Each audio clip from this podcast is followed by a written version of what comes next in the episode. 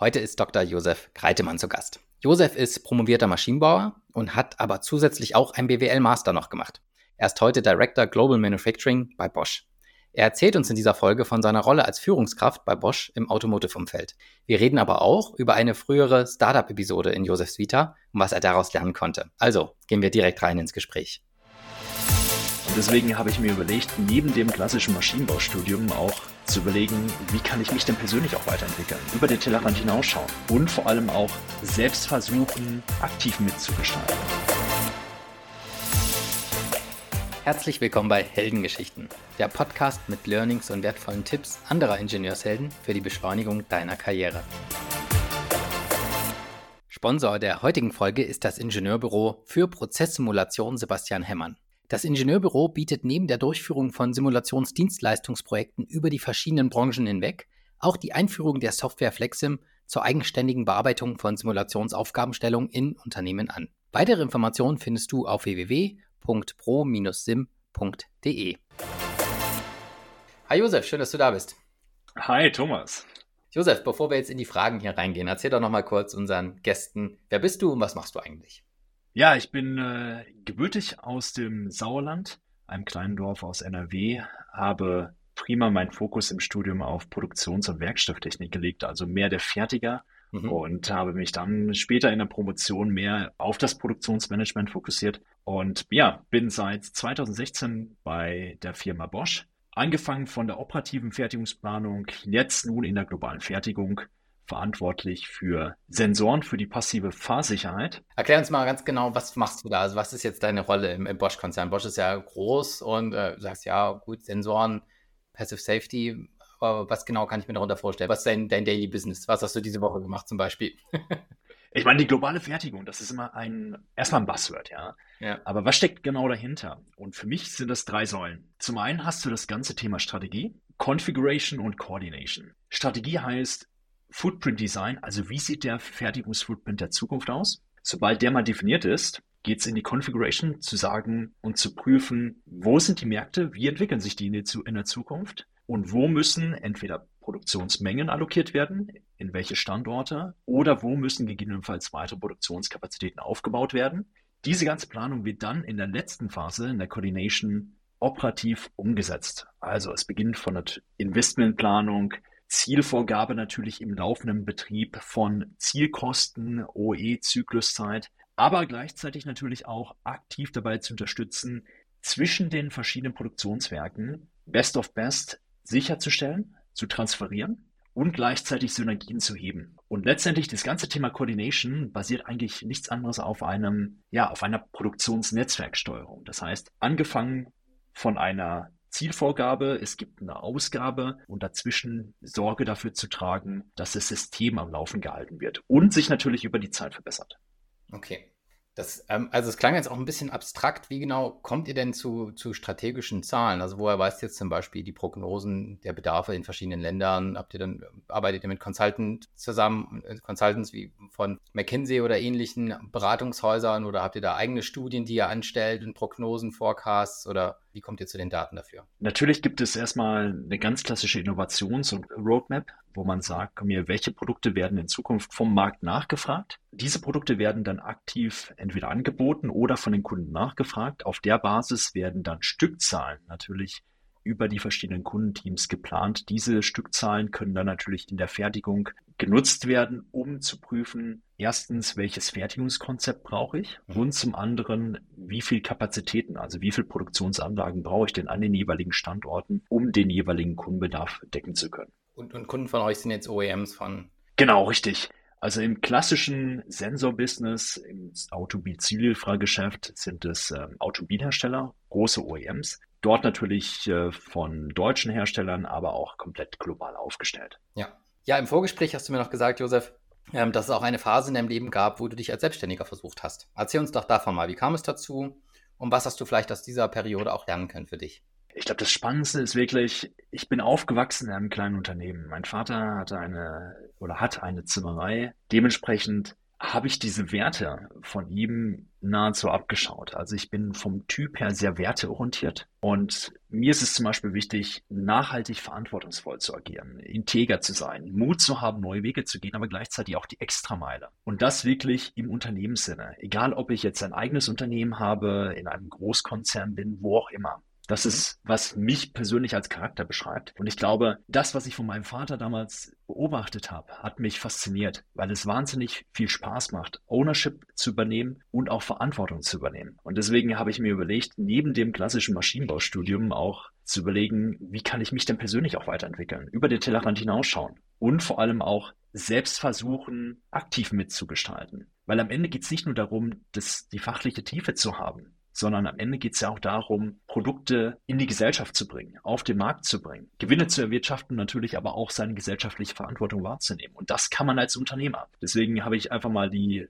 Gunst der Stunde damals genutzt im Studium, um einfach mit verschiedenen Kollegen tiefer einzusteigen. Aber man muss dazu sagen, wir haben es lange Zeit probiert, zwei Jahre, aber es am Ende gescheitert. Und für mich sind zwei Lessons learned eigentlich die entscheidenden. Einmal das Thema Unternehmung. Ja, ein Unternehmen ist nicht zum Selbstzweck da, sondern hat natürlich erstmal die klassische Gewinnorientierung jetzt in der neuen Zeit und das finde ich absolut wertvoll und wichtig. Auch das Thema Ökologie und Sozial noch stärker in den Fokus zu rücken. Zweites Lessons learned, wie wichtig das Team ist. Wir waren zu jener Zeit fünf Leute, wirklich tolle Leute. Und ich glaube, das Wichtigste ist bei den Leuten, dass Herz, Hand und Kopf passt.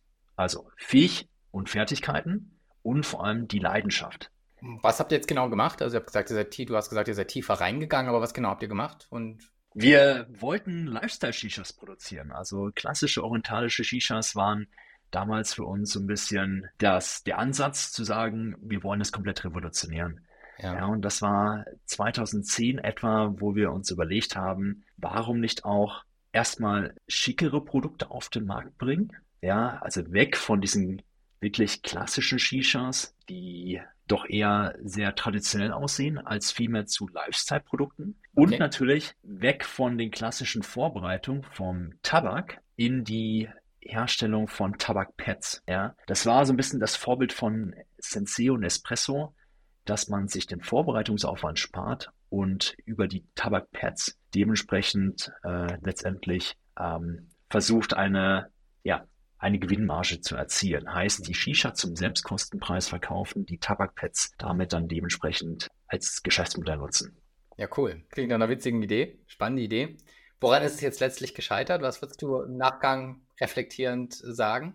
Ich glaube, das Team ist wirklich das Wichtigste. Mit dem Team steht und fällt es. Und aus meiner Sicht, und das sind wirklich Herz, Kopf, Hand, Fähigkeiten, Fertigkeiten und die Leidenschaft. Aber darüber hinaus ist es auch wichtig zu wissen, haben wir alle das gleiche Ziel. Da waren manche Leute und die waren wirklich tolle Leute, die wollten mehr in die Beratung, die anderen wollten ihr eigenes, anderes Unternehmen gründen, alle mit unterschiedlichen Vorstellungen. Was natürlich dazu geführt hat, dass die Idee als solches nicht mehr, dass die Leute nicht mehr dafür gebrannt haben. Und wenn die Leute nicht mehr diese Leidenschaft haben an der Arbeit, an der, an der Idee, an der Unternehmung, dann ist es teilweise zum Scheitern verurteilt. Und deswegen auch mein größtes Lessons learned, wie wichtig das Team ist. Zu überlegen, wer ist mit dem Team und dass man versucht, mit dem Team wirklich so eine High-Performance-Gruppe zu schaffen, die imstande ist, wirklich Größtes zu gestalten. Ja, das ist ähm, ein spannender Aspekt. Ich glaube, das ist auch nicht ganz einfach, ne? weil ich glaube, in so einer frühen Gründerphase, hab, irgendwie drängt sich für mich so die, der, der Vergleich mit einer Beziehung auf. Ne? Es gibt vielleicht so ein bisschen diese Honeymoon-Phase, man ist ganz aufgeregt, man hat diese Idee, man will das jetzt umsetzen, ne? man äh, am liebsten die Nächte durcharbeiten, ne? so biologische Grenzen der Ermüdung ähm, bremsen einen aus, ne? ansonsten würde man noch durchmachen, so gefühlt. Aber dann entwickelt sich die Idee und das Unternehmen weiter, so wie die Beziehung auch. Ne? Vielleicht ist diese rosarote Phase dann irgendwann vorbei. Jeder entwickelt sich individuell ja auch weiter und manchmal tendieren vielleicht die Entwicklungen auch in unterschiedliche Richtungen. Ne? Und wenn man es da nicht schafft, das wieder einzufangen und äh, wieder sich auszurichten, alle in gleiche Richtung marschieren zu lassen, dann kann das wie in einer Beziehung auch dazu führen, dass man sagt, ja, es ist also wir sind jetzt irgendwie in einer anderen Lebensphase angekommen und irgendwie passt das hier gerade nicht mehr für uns, ne? Aus, aus diversen Gründen vielleicht, ne? Und Absolut. Ja, ich glaube auch, äh, irgendwo hatte ich das mal gelesen, ne, dass man als Startup-Gründer seine, seine Mitgründer quasi häufiger sieht als seine Partner und mehr ja. Zeit mit denen verbringt. Da kommt vielleicht auch dieser Vergleich ja zur Beziehung, ne, weil man halt ähnlich viel oder mehr Zeit mit denen verbringt. Ne? Aber das Tolle ist wirklich, dass die Leute wirklich Bock haben, was zu bewegen. Ja, klar. Ja. Und deswegen hast du auch die Möglichkeit, Größeres zu schaffen, ja, weil einfach die Leute, die wissen, der Purpose ist da. Klassisch Why, How, What. Ja. Erstmal muss das Why passen, der Purpose. Und wenn der Purpose da ist, dann geht es darum, wie können wir dieses Ziel erreichen. Und was natürlich am Ende, das ist das Geschäftsmodell, das ist dann nochmal eine dritte Frage. Aber der Purpose ist erstmal ganz entscheidend. Der muss im Kern erstmal bestehen bleiben. Da höre ich Simon Sinek aus dir raus. Ja, ein bisschen, ja. Sehr gut. Josef, du bist ja jetzt auch ähm, Führungskraft bei Bosch. Abteilungsleiter bin ich der Meinung, ne? Director hatte ich gelesen. Erzähl mal, wie groß ist dein Team? Und ähm, ja, wie, wie fühlt sich so an, jetzt Führungskraft zu sein für dich? Ich habe eine, eine wunderbare Doppelrolle. Mein Team mit disziplinarischer Führung ist extrem klein. Wir sind aktuell nur zu dritt. Das heißt, ich habe aktuell nur zwei Kollegen, die mit mir gemeinsam unser Geschäft treiben. Zwei tolle Kollegen, mhm. aber darüber hinaus gibt es noch ein größeres Projekt, wo ich indirekt noch ein größeres Projektteam habe, mhm. mit dem ich eine Umsetzung einer Footprint-Aktivität nachkommen kann. Und der Unterschied ist natürlich wunderbar. Ja. Zum einen natürlich im kleinen Team, im eigenen Team zu schauen, wie kann ich erstens die richtigen Leute an Bord bekommen. Da hatte ja. ich die Möglichkeit, beide einzustellen oder einstellen zu dürfen. Dann der zweite Punkt, das Team zu formen mhm. und wirklich darüber hinaus eine Kultur zu schaffen, wo wir gemeinsam als Team wirklich zusammenarbeiten, uns vertrauen, wissen, wer der andere, wie der andere tickt und einfach, ich sag mal, so arbeiten, dass wir einen Wertbeitrag für die Organisation schaffen. Weil am Ende geht es darum, und die Frage stelle ich mir regelmäßig, was ist mein persönlicher Wertbeitrag zum Unternehmen und natürlich auch, was ist der Wertbeitrag des Teams zum Unternehmen. Wenn der nicht gewährleistet ist, dann muss ich mir kritisch die Frage stellen, haben wir eine Daseinsberechtigung?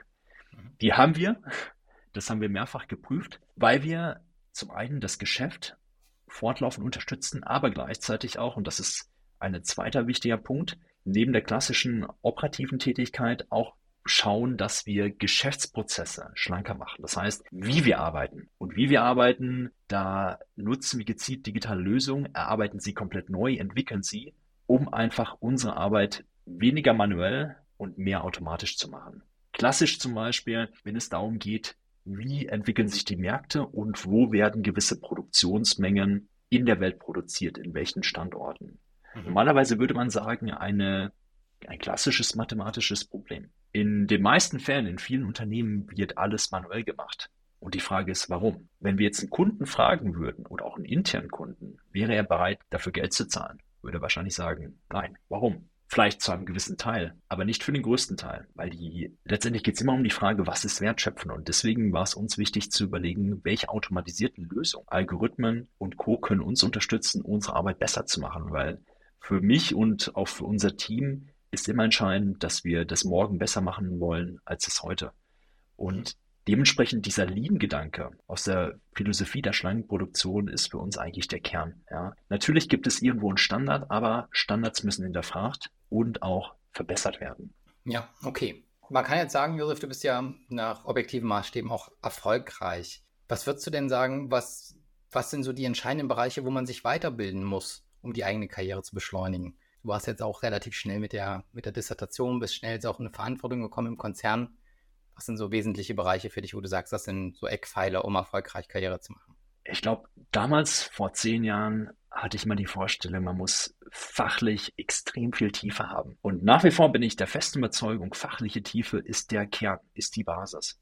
Aber genauso wichtig ist auch die überfachliche Kompetenz. Das heißt, wie gehe ich mit anderen Leuten um? Also gerade das Thema Kooperation, Kommunikation. Wie kann ich zielgruppengerecht kommunizieren? Wie kann ich Leute abholen, überzeugen und vor allem auch für meine Vorhaben, für meine Initiativen gewinnen? Und das ganze Thema Stakeholder Management war für mich vor zehn Jahren unvorstellbar. Aber umso wichtiger ist es gerade auch, diese verschiedenen Kompetenzen zu beherrschen, um sie gezielt auch zu nutzen für das Unternehmen. Was würdest du jetzt sagen, wenn du das abwägen solltest? Was wichtiger ist für Erfolg? Ist es dann die Intelligenz, also die äh, Fähigkeit, komplexe Zusammenhänge zu verstehen oder das, das aufgebaute Fachwissen, die Expertise? Sind es glückliche Fügungen? Sind es Beziehungen und Seilschaften zu anderen? Oder ist es was anderes? Was würdest du meinen? Die Frage ist wirklich super. Ich glaube, es ist eine Mischung aus allem. Ich bin davon überzeugt, wichtig ist Intelligenz, Erfahrung ist die Basis, ja. Das brauchst du immer. Aber natürlich auch, und das darf man gar nicht unterschätzen, ein Netzwerk zu haben. Mentoren, die einen coachen, Sponsoren, die einen promoten und natürlich auch extrem viel Glück heißt zur richtigen Zeit an der richtigen Stelle und vor allem mit dem richtigen Profil. Okay, ja, spannend. Gut, ähm, Josef, deine Vita ist ja wie gesagt beeindruckend. Du hast mir im, im, Vorgespräch auch gesagt, du hast parallel noch BWL studiert an der, an der TU München. Ist das richtig? Ja, genau richtig. Das lief parallel zu deinem regulären Studium oder im Anschluss? Oder erklär uns nochmal ganz kurz, wann das passiert ist. Das kam letztendlich als Anstoß aus der äh, damaligen äh, Unternehmung, dass ich überlegt ah. habe, fachlich ist es gut, als Ingenieur Produktionstechnik zu kennen, aber am Ende geht es immer um Wirtschaftlichkeit und deswegen habe ich mir überlegt, okay, ich muss jetzt unbedingt nochmal tiefer in die, in die BWL einsteigen. Deswegen habe ich mich für einen Master in BWL entschieden, habe das dann parallel zum Maschinenbaustudium gemacht und weiter dann äh, parallel zur Promotion verfolgt. Bin dankbar drum, aber war natürlich äh, eine gewisse Zusatzbelastung. Mhm. Trotzdem bin ich da wertvoll oder dankbar für die, Zusatz, äh, für die zusätzliche Erfahrung, weil am Ende geht es immer darum, wie können, wie kannst du deine eigenen Grenzen erweitern, ja? Wie kannst du dich auch selbst ein bisschen herausfordern, um einfach deinen Horizont zu erweitern?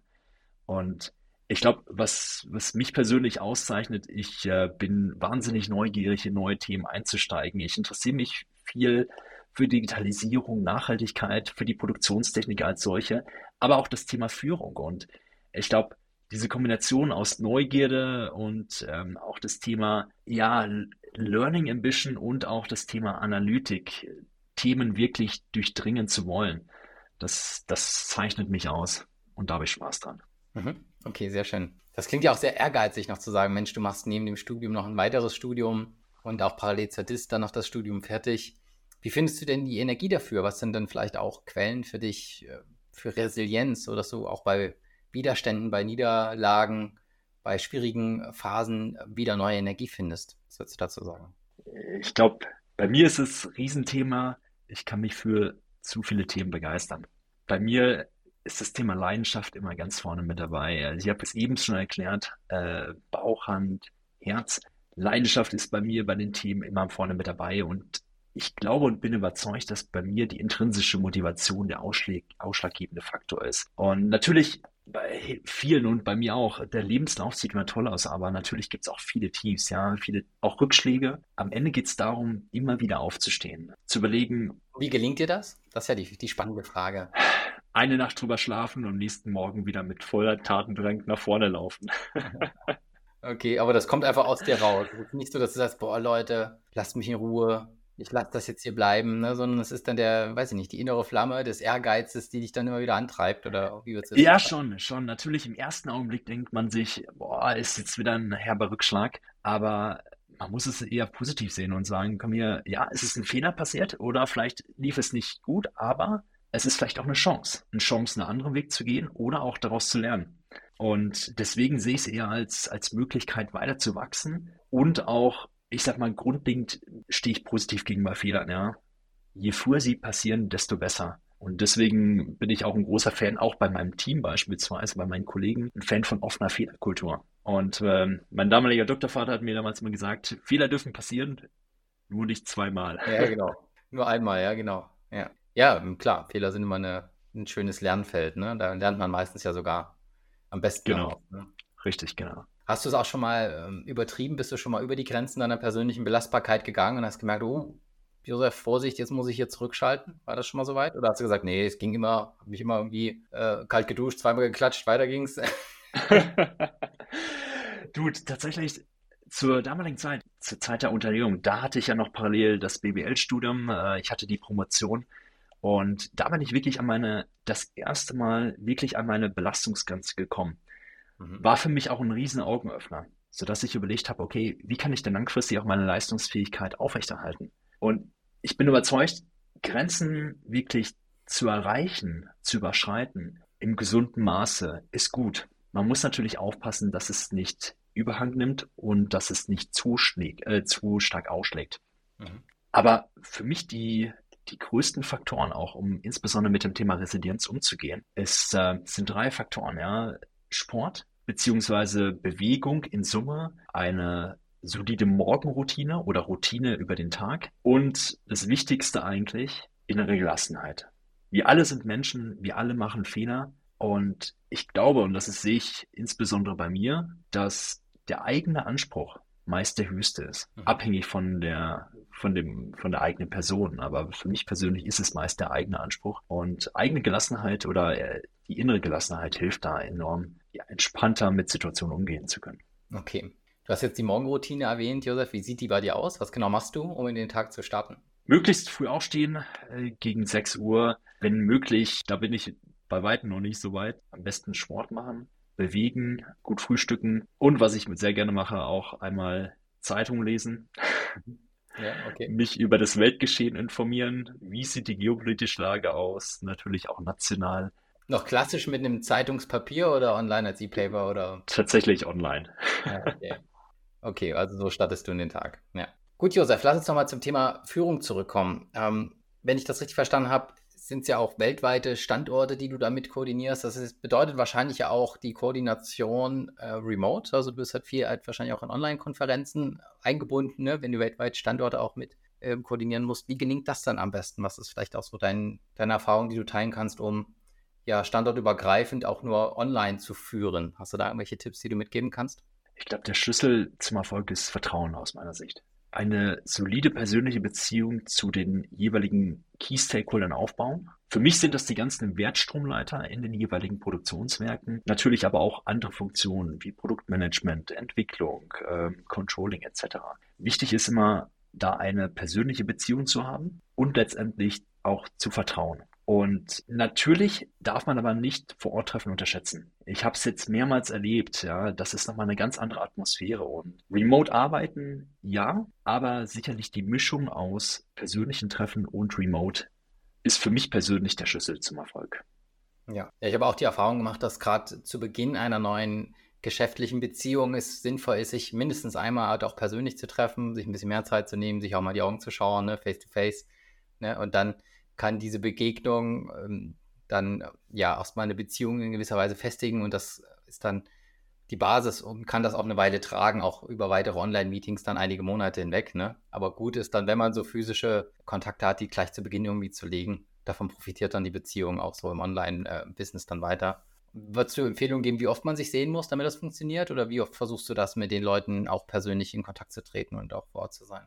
Wir haben ein wunderbares, äh, einen wunderbaren Zyklus, dass wir versuchen, uns jedes Halbjahr wenigstens einmal zu sehen, an einem unterschiedlichen Standort. Und ich sag mal, das ist wirklich aus meiner Sicht das Minimum. Natürlich wäre es häufiger schöner, hat natürlich Kostengründe und natürlich auch Verfügbarkeit der einzelnen Leute. Und alle über die Welt zusammenzubekommen, ist sicherlich eine Schwierigkeit. Dennoch bin ich da wahnsinnig froh und man merkt, und das ist eigentlich das Tolle, wie man es eigentlich schaffen kann, auch über Kulturen, Länder hinweg eine Kultur zu schaffen. Und das ist wahnsinnig schwer, aber am Ende geht es darum, dass es ein Team gibt, die wirklich Lust haben, an einem Purpose, an einer Vision mitzuarbeiten, gestalten zu wollen. Und wenn die Leute wirklich voll dahinter stehen, dann kann man wirklich diese Kultur schaffen. Ne? Da sind wir auf dem Weg, aber es macht wahnsinnig viel Spaß, auch diese Aspekte mit zu betrachten. Ja. Nicht klassische Ingenieurstätigkeiten, fachlich basiert, sondern wirklich auch, wie generiert man ein, eine Teamatmosphäre, eine Kultur. Und wie genau passiert das jetzt? Also, wir haben jetzt vor, wirklich auch, wir haben jetzt mal die, die Kernplayer zusammengeholt, um einfach mhm.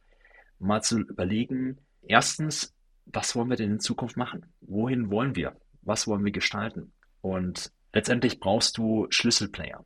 Schlüsselplayer, die Multiplikatoren in der Organisation sind, die letztendlich einen positiven Einfluss haben auf viele andere und diese ihre Leute und ihre Organisation auch mitnehmen können. Und sobald du diese Keyplayer zusammengebracht hast, und da sind wir gerade dabei, dann kannst du natürlich überlegen, auch erstens, passt die persönliche Atmosphäre. Ich glaube, es ist immer toll, wenn du eine gleiche oder ähnliche Wellenlänge hast. Wenn du merkst, komm hier, äh, es macht wirklich wahnsinnig viel Spaß, weil sonst wird es, glaube ich, relativ schwierig, wirklich ja. so eine Kultur aufzubauen. Also man muss wirklich merken auch, die Leute haben, die brennen dafür auch, das Thema voranzubringen und denen liegt das auch wirklich am Herzen, diese Kultur positiv mitzugestalten. Und sobald die an Bord sind, werden die diesen Spirit auch in ihre Organisation mit reinbringen und darüber, über die Multiplikatorenfunktion, ist ein bisschen meine, unsere Hoffnung, dass wir da einen größeren Impact haben.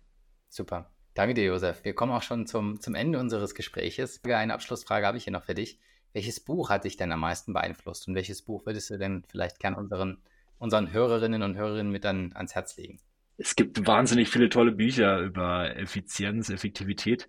Ich glaube, jeder muss für sich so ein bisschen herausfinden, welches Buch für ihn interessant ist. Ähm, für mich war es zu jener Zeit das Thema Resilienz. Ja, wie kann ich auch über meine Grenzen hinaus weiter wachsen, äh, Grenzen erweitern, resilienter werden und das Thema innere Gelassenheit habe ich als Lessons Learned mitgenommen aus einem wunderbaren Buch mit dem provokanten Titel Liebe dein Leben und nicht deinen Job von Behrendt. Mhm. Ein nicht klassisches Buch, für mich aber wirklich toll, um einfach für mich persönlich zu reflektieren, gelassener zu werden. Okay, sehr schön. Das Buch kenne ich nicht. Ich werde es mir gleich mal anschauen, mal zumindest den Klappentext lesen, worum es genau geht. Und dann vielen lieben Dank für diese Buchempfehlung, lieber Josef, und vielen lieben Dank für das Gespräch. Dankeschön, Thomas. Super, dass du eingeschaltet hast und bis jetzt dabei warst. Wenn du etwas für dich mitnehmen konntest, dann klick doch gleich auf Abonnieren, damit du keine Folge mehr verpasst. Empfehle den Podcast auch gern deinen Freunden und Kollegen weiter. Noch mehr Tipps für deine Karriere findest du übrigens auf meiner Webseite www.ingenieurshelden.de. Schau gerne mal vorbei. Bis zum nächsten Mal, dein Thomas.